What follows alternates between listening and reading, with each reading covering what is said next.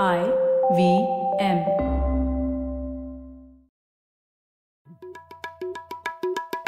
भाई, हम हिंदुस्तानियों को बतियाना बड़ा पसंद है। बंगाली में अड्डा, उड़िया में खोटी, कन्नड़ा में हरटे और हिंदी में पुलियाबाजी। इस कला के लिए हमारी हर भाषा में एक शब्द है। तो प्रणय और मैं तो अक्सर मिलकर पुलियाबाजी करते ही रहते हैं। हमने सोचा कि आपको भी इसमें शामिल कर लिया जाए। तो आइए प्रणय और सौरभ के साथ करते हैं पुलियाबाजी। ए प्रणय, क्या हाल है? बस सौरभ, मजे में। वैसे एक सौ पचास एपिसोड हो गए अपने। क्या इतनी जल्दी डेढ़ सौ पे हम आ गए? क्या बात है। हाँ, यस, एक सौ पचास कंप्लीटेड। चलो, ये तो लैंडमार्क है भाई।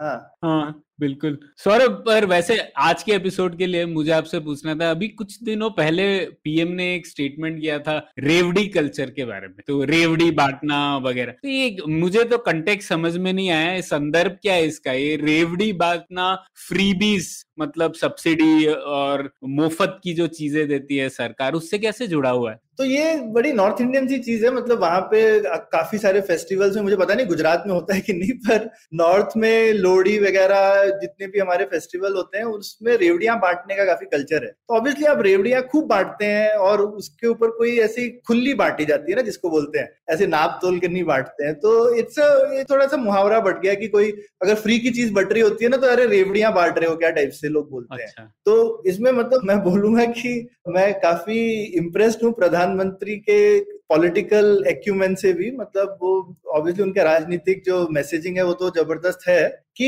ये जितना मुझे समझ में आता है काफी आम आदमी पार्टी को टारगेट करके इनका कमेंट है। और आम आदमी पार्टी दिल्ली और पंजाब वगैरह में अभी ज्यादा है, तो उसी जगह के मुहावरे को यूज करके उन्होंने उस पार्टी के ऊपर अटैक किया है, है ना। तो अच्छा, ये काफी सोचा समझा, ऐसा नहीं है कि कोई ऑफ हैंड कमेंट है। मेरे ख्याल से काफी सोच समझ के उन्होंने कमेंट यूज किया है, क्योंकि उनको आम आदमी पार्टी का पोजीशनिंग काफी फ्रीबी से रिलेटेड है कि हम आपको ये भी दे देंगे, ये भी दे देंगे, ये भी दे देंगे।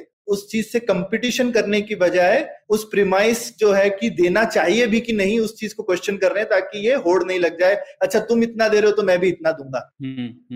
तो मुझे लगता है ये एक प्रीएम्प्टिव चीज है कि ये चीज के ऊपर ही किस तरह से अटैक किया जाए कि देना चाहिए भी कि नहीं, rather than कि भाई आपस में कंपटीशन हो कि वो इतना दे रहे हैं तो मैं उतना प्लस वन दे रहा हूँ।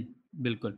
हाँ, लेकिन मूल मुद्दा अच्छा है। एक तो राजनीतिक सवाल है, वो मेरे ख्याल से बहुत लोगों ने चर्चा की है, पर हम इसकी थोड़ी आर्थिक पोजीशन से चर्चा कर सकते हैं कि ये जो चीज है, पहली बात तो क्या प्रधानमंत्री ने ठीक मुद्दा उठाया है आर्थिक संदर्भ से? क्या ये सही में प्रॉब्लम है इंडिया में? ये सरकारें सिर्फ बोलती ज्यादा है या सही में हमारा बहुत सारा पैसा आ, सिर्फ रेवड़ियां बांटने में, जिसको बोला गया है, जा रहा है? और उसके बाद हम शायद ये भी डिस्कस कर सकते हैं कि आई I मीन mean, क्या सिर्फ ये रेवड़ियां ही हैं? मतलब रेवड़ियां से थोड़ा सा कभी कभी ये भी होता है कि चीजें बहुत काम की नहीं है, ज्यादा रेवड़ियां खा के कुछ होने वाला नहीं है, रेवड़ियां आके वेस्ट होती हैं, है ना। मतलब आ, आ, ये भी मेरे ख्याल से कहीं सटल चीज है कि क्या ये गैर जरूरी सिर्फ कंजम्पशन टाइप की आइटम्स को दिया जा रहा है, जिसको हम इकोनॉमिक्स की भाषा में मेरिट गुड बोलते हैं, शायद हिंदी में हम बोल सकते हैं कि क्या ये उचित सब्सिडी है कि नहीं है, या ये अनुचित सब्सिडी है। तो या पता नहीं, मेरिट और नॉन मेरिट गुड के लिए और क्या यूज कर सकते हैं हिंदी?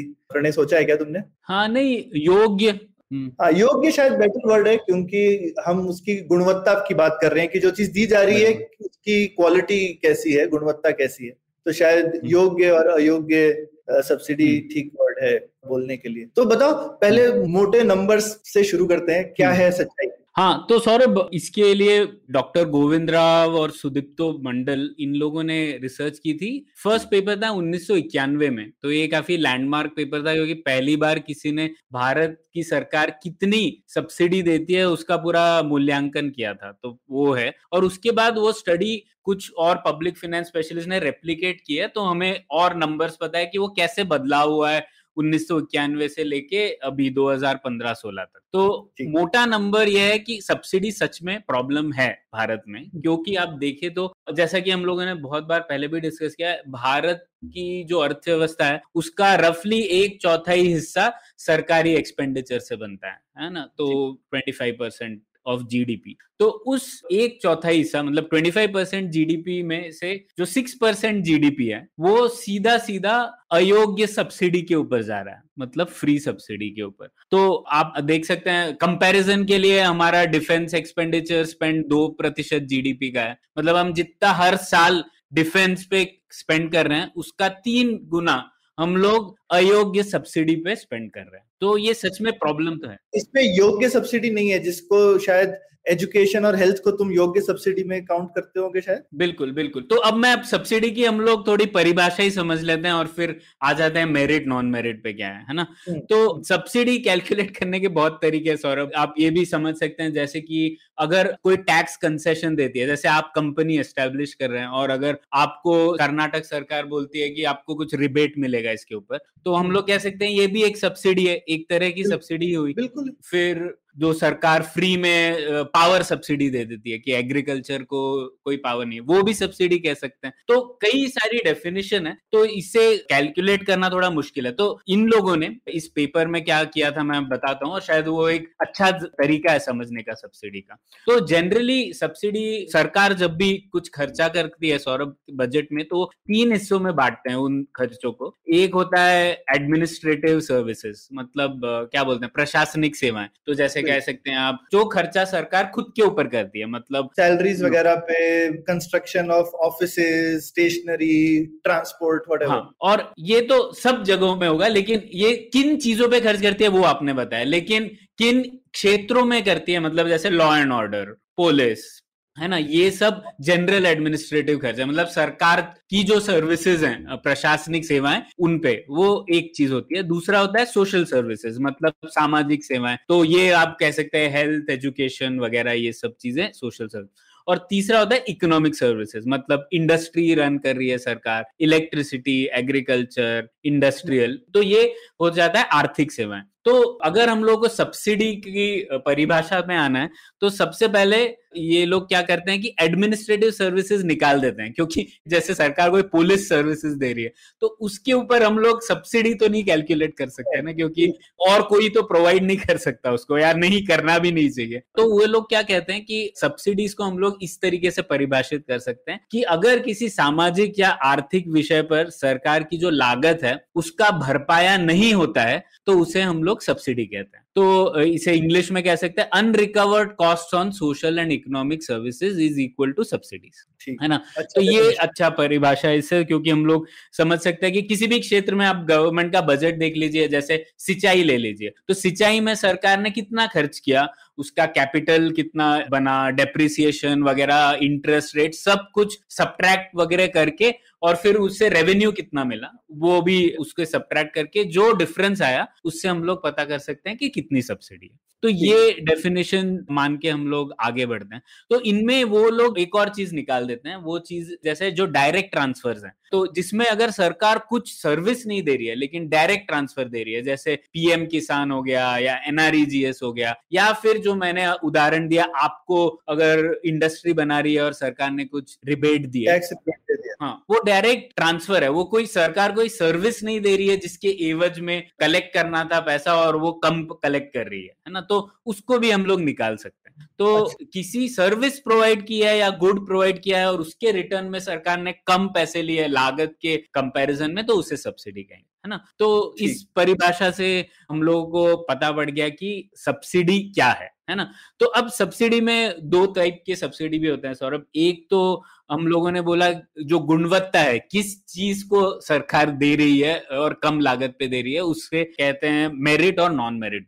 तो मेरिट, और ये सौरभ थोड़ा इसका कॉन्टेक्चुअल है, ये मतलब जो यूरोप में मेरिट होगा वो शायद भारत में नहीं होगा, है ना। तो डिपेंड करता है कि हमारा समाज और हमारी जो कैपेसिटी है, हमारी जो आय है, उसके बिना पर हम लोग डिसाइड कर सकते हैं कि हमारे लिए मेरिट और नॉन मेरिट क्या है। और जनरली हम लोग इकोनॉमिक्स थियरी से भी पता कर सकते हैं। कुछ चीजें होती है ऐसे पब्लिक गुड्स, मतलब जो ऐसी चीजें हैं जिसको खुद ना तो हम लोग किसी को एक्सक्लूड कर सकते हैं ना तो वो राइवलरस होती है, तो जैसे डिफेंस, लॉ एंड ऑर्डर वगैरह। तो इन सब चीजों को, जैसे सड़क पे चलना, अच्छी हाँ, सड़कें जो है सबके लिए हैं, बिल्कुल बिल्कुल। तो इन सब चीजों पे जो स्पेंड होता है उसे जनरली ऐसे मेरिट गुड कहते हैं। तो ब्रॉडली हम लोग तीन चार चीजें देख सकते हैं जो मेरिट होती है। एक होता है फूड, ये रिसर्च के आधार पर मैं बोल रहा हूँ, फूड सब्सिडी जो होती है, education, health, water supply and sanitation. ये एक एकदम कोर चीजें हैं जो हम लोग कह सकते हैं कि वो मेरिट गुड्स है, क्योंकि इनमें एक मिक्स है, एक पब्लिक गुड्स भी है कुछ, और या फिर कुछ ऐसी भी चीजें हैं जो बहुत ही जरूरी है और जिनका फायदा ना सिर्फ जिसको जो लाभदायी है उसे होता है बल्कि पूरे समाज को होता है। जैसे एजुकेशन, हम इसीलिए कहते हैं ना, एक्सटर्नैलिटी है वो। तो अगर एक समाज में लोग ज्यादा एजुकेटेड हो तो उनका फायदा सिर्फ जो फ्री एजुकेशन मिल रहा है उसे नहीं होता बल्कि पूरे समाज को होता है, ऐसे इसीलिए उसे एक्सटर्नैलिटी कहते हैं। तो पब्लिक गुड्स, एक्सटर्नैलिटी वगैरह गुड्स या सर्विसेज में ज्यादा है, उन्हें हम लोग कह सकते हैं वो मेरिट गुड्स है। और ये कह सकते हैं कि उन पर अगर सरकार सब्सिडी देती है तो ठीक है, लाजमी है, वाजिब है, लेकिन ऐसी कई चीजें हैं जिन पे ये गेन्स नहीं होते हैं, जहाँ एक्सटर्नैलिटी बहुत कम होती है या पब्लिक गुड्स नहीं होते हैं, लेकिन उन पे भी अगर सरकार सब्सिडी दे तो उसे नॉन मेरिट सब्सिडी कहते हैं। बिल्कुल, अब यहाँ पे ही है, मतलब मेरे को लगता है, लेकिन अब ग्रे एरिया पे आते हैं क्योंकि ये तो किताब में बहुत अच्छा लगता है, जैसा तुमने बोला कि अगर ये यूरोप है और हिंदुस्तान है, इसी में फर्क है। और फटाफट जरा मुद्दे की बातों पे आ जाते हैं कि कहाँ कहाँ पे कंट्रोवर्सी है, ठीक है। तो और इसमें एक और भी चीज बोल सकते हैं, अब जैसे तुमने बोला राइट कि सब्सिडी में डायरेक्ट ट्रांसफर नहीं आते हैं। अब जैसे सरकार ने एलपीजी पे सब्सिडी बंद करके उसको डायरेक्ट ट्रांसफर कर दिया, अब वो खर्चा तो सरकार का उतना ही है और वो है भी एलपीजी की सब्सिडी, लेकिन अब वो काउंट नहीं होगी इस एनालिसिस में, क्योंकि सरकार ने पैसे डायरेक्टली आदमी को देने शुरू कर दिए और बोल रहे हैं कि भाई आपके अकाउंट में पहुंच जाएंगे और आप खरीदो डायरेक्टली। ये मुझे लगता है थोड़ा सा हमको काउंट तो फिर भी करना चाहिए है, तो वो एलपीजी की सब्सिडी ना, ठीक है। तो ये एक तरह से मुझे कभी कभी ऐसा लगता है कि ये सरकार ने ये टाइप की, क्योंकि कैलकुलेशन है तो कैलकुलेशन के हिसाब से नीति चेंज कर दी ताकि वो सब्सिडी में काउंट ना हो, ठीक है। तो ऐसा लगता है एटलीस्ट सुनने में, तो भले ही जवाब किसको देना है, और उसके मेरे को लगता था रीजंस अलग हैं, ताकि आप शायद करप्शन वगैरह कम करना चाहते हैं, ब्लैक मार्केटिंग कम करना चाहते हैं, तो आप चाहते नहीं है कि मतलब, तो ये एक ज्यादा एफिशिएंट तरीका भी है सब्सिडी देने का कई बार, डायरेक्ट ट्रांसफर वर्सेस चीज को सस्ता करना। नहीं, पर सौरभ जो एलपीजी सब्सिडी है वो काउंट होती है सरकार के बजट में, तो काउंट होती है एज होती है। अच्छा, इनके एनालिसिस में हुई है या नहीं ये पता नहीं, लेकिन सरकार हाँ, के बजट हाँ, में होती है, ठीक हाँ, है, चलो ये बढ़िया। अब दूसरी चीज ये आ जाते हैं कि अब एलपीजी सब्सिडी राइवलरस है कि नहीं। अब आप ये एक मेरे हिसाब से बोल सकते हैं कि एलपीजी सब्सिडी असल में क्या कहते हैं, फ्यूल के लिए है या हेल्थ के लिए है, क्योंकि बिना एलपीजी के लोग फिर लकड़ी जलाते हैं और उससे बहुत ज्यादा हेल्थ इश्यूज आते हैं, है ना, बहुत ज्यादा रेस्पिरेटरी डिजीजेस हैं घर में चूल्हा जलाने की वजह से। तो क्लीन फ्यूल असली में ये फ्यूल की सब्सिडी है या हेल्थ की है, ये यहाँ पे ग्रे एरिया आ जाता है, ठीक है। और हम किसी हर कैलकुलेशन में टिपिकली ये नॉन मेरिट में कैलकुलेट होगी, लेकिन यहीं पे बेसिकली अब ये सारी चीजें इसीलिए ब्लैक एंड व्हाइट नहीं है। ये मैं अपने श्रोताओं को बोलना चाहता हूँ कि इसमें कोई आपकी अलग राय हो सकती है, किसी और की अलग राय हो सकती है। इसी तरह से हम शायद बिजली पे भी इसी में आ सकते हैं कि जिस तरह से लोग बोलते हैं कि एक मिनिमम कुछ एक मिनिमम यूनिट्स दे दो सब लोगों को, क्योंकि बिजली भी एक उसी तरीके की चीज है। अगर आपके पास बिल्कुल ही शायद बिजली नहीं है तो आपके जिसको बोलते हैं हेल्थ वगैरह पे असर पड़ सकता है, है ना, क्योंकि आप घर में एक क्या कहते हैं ऑल आउट तक नहीं जला सकते, आप अपना फोन नहीं चार्ज कर सकते, तो आप एक इकोनॉमिक कंट्रीब्यूटिंग सिटीजन नहीं बन सकते। तो जिसको हम बोलते हैं कि काफी सारी एक्सटर्नैलिटी होती है एक मिनिमम सोसाइटी में जुड़ने की, लेकिन इस तरह का थोड़ा आई मीन ये लेकिन स्लिपरी स्लोप भी है। फाइनली आप बोलेंगे कि हर अच्छी चीज रहने की जो है इंसान को बेहतर बनाती है, वो आपको एक बेहतर नागरिक बनाएगी, तो सभी चीजें मेरिट है। तो अब ये थोड़ा सा मेरे को लगता है कि यहीं पर जो है आपकी समझ है कि आप कितना करना चाहते हैं, पर ये ब्लैक एंड व्हाइट नहीं है कि कौन सी सब्सिडी रेवड़ी है और कौन सी नहीं है। ये बहुत क्लियर कट आंसर इन चीजों का है नहीं। हाँ, लेकिन सौरभ इसमें एक चीज मैं बताना चाहूंगा, ऐसा तो है, हाँ मतलब कई चीजें जो हमें चाहिए वो अच्छे, मैं भी बोल सकता हूँ कि आज की दुनिया में कंप्यूटर ना हो तो क्या है, हाँ? मतलब बिल्कुल, या इंटरनेट इंटरनेट हो तो ना। तो सवाल ये है कि हम लोग शायद मान भी ले कि ये ठीक है, जरूरी है आज की दुनिया में, लेकिन डिफरेंस ये है कि अब प्रॉब्लम अगर ये है तो सोल्यूशन अलग चीजें हो सकती है ना। सोल्यूशन ये हो सकता है कि सरकार सीधे आपको पैसे दे दे या फिर आपके जेब में ज्यादा पैसे डाल दे सरकार, फिर आप बता सकते हैं, आप डिटरमिन कर सकते हैं कि आपको लैपटॉप चाहिए या आपको साइकिल चाहिए या आपको एलपीजी चाहिए, है ना, ये एक मुद्दा है।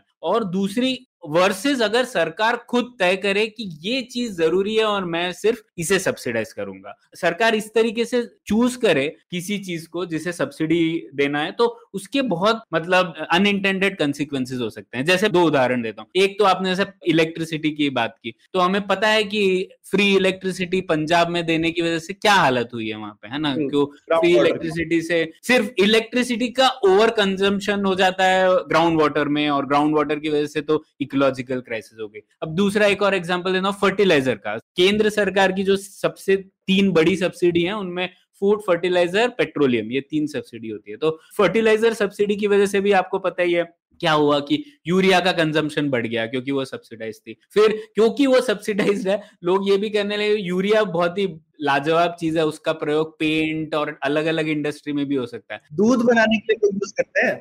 हाँ, तो लोग बोलने लगे कि भाई मैं फार्मर हूं और मुझे यूरिया दे दो और वो अलग इंडस्ट्री में यूज हो। तो आप देख रहे हैं मतलब एक चीज को सब्सिडाइज करने की वजह से उसका कितना मतलब नेगेटिव परिणाम हो सकता है अलग अलग सेक्टर्स में। तो ये जरूरी है कि हम लोग थोड़ा सेंसिटिव रहे कि हाँ प्रॉब्लम हो सकता है, मैं मानता हूं शायद आज की दुनिया में लैपटॉप जरूरी है, लेकिन इसका सोल्यूशन ये नहीं है कि मैं सरकार आपको लैपटॉप ही दे।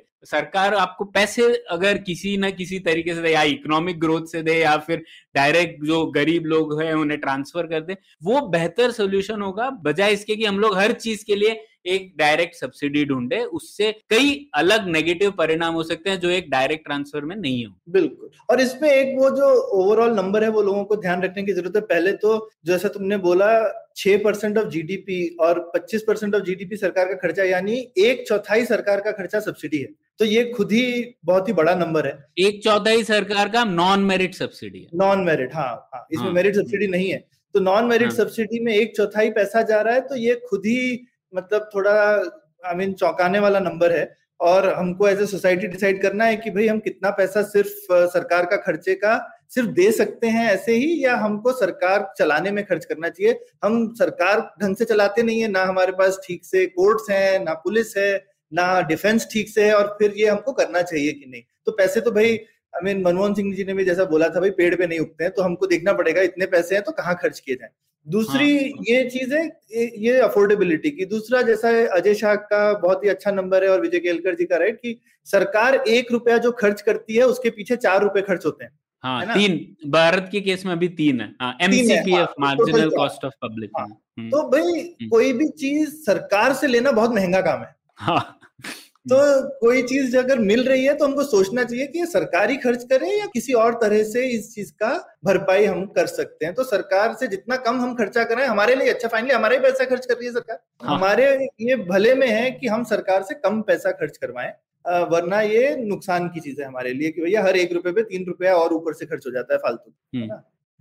बिल्कुल, तो ये और ये सौरभ एक और इससे जो पीएम ने बोला उसके ऊपर आते हैं, क्योंकि उन्होंने सीधा सीधा जो दारोमदार इसका रखा था वो राज्य सरकारों पे रखा था। तो ये सही है कि नहीं हम लोग देखते हैं, तो इसमें भी शायद सच्चाई है, क्योंकि अब देखेंगे कॉन्स्टिट्यूशनली जो है हम लोगों की ये है कि जो ज्यादातर सोशल सर्विसेज है, सामाजिक सेवाएं, वो राज्य सरकारों की प्रमुख जिम्मेदारी है, है ना। तो और उसी में काफी ज्यादा मेरिट सब्सिडीज भी हैं और नॉन मेरिट सब्सिडीज भी हैं। तो अगर आप देखें पूरा जो सब्सिडी का बिल, तो ये भी सही है कि जो नॉन मेरिट है, जो मैंने कहा छह प्रतिशत जीडीपी है, उसमें से चार प्रतिशत जीडीपी के करीब राज्य सरकारों द्वारा ही खर्चा होता है। तो ये बात सही है कि अगर नॉन मेरिट सब्सिडी बिल कम करना है तो राज्य सरकारों को काफी कुछ करना पड़ेगा। ऐसा नहीं है कि केंद्र सरकार कुछ नहीं कर सकती, जैसे फर्टिलाइजर सब्सिडी तो एक काफी अच्छा एग्जांपल है जो केंद्र सरकार के हाथ में और वो कम कर सकते हैं, लेकिन हाँ राज्य सरकारों को काफी कुछ करना पड़ेगा अगर नॉन मेरिट सब्सिडीज घटानी है तो।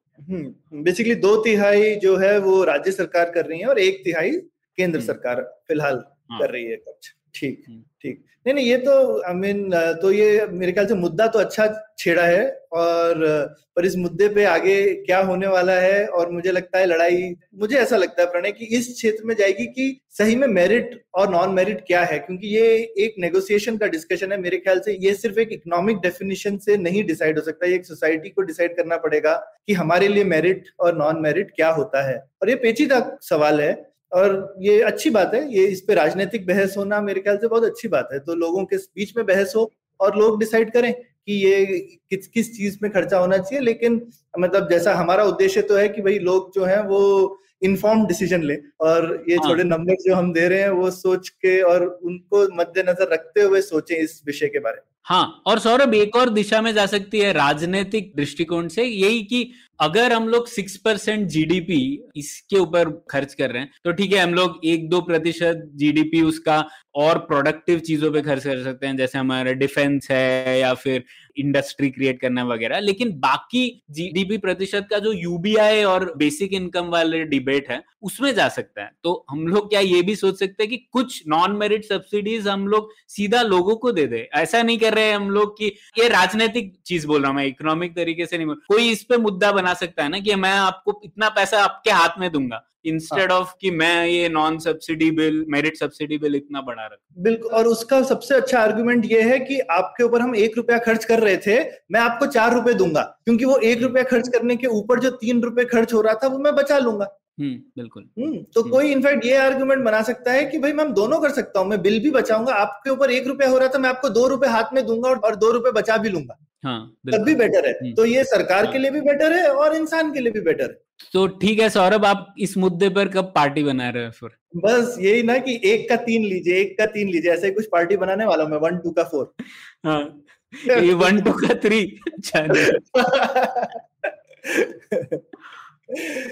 ठीक है, चलो ये ये बहुत बढ़िया डिस्कशन रहा प्रणय। और नहीं, वन टू का फोर ही होता है ना, एक पे तीन तो चार मिलेगा ना टोटल।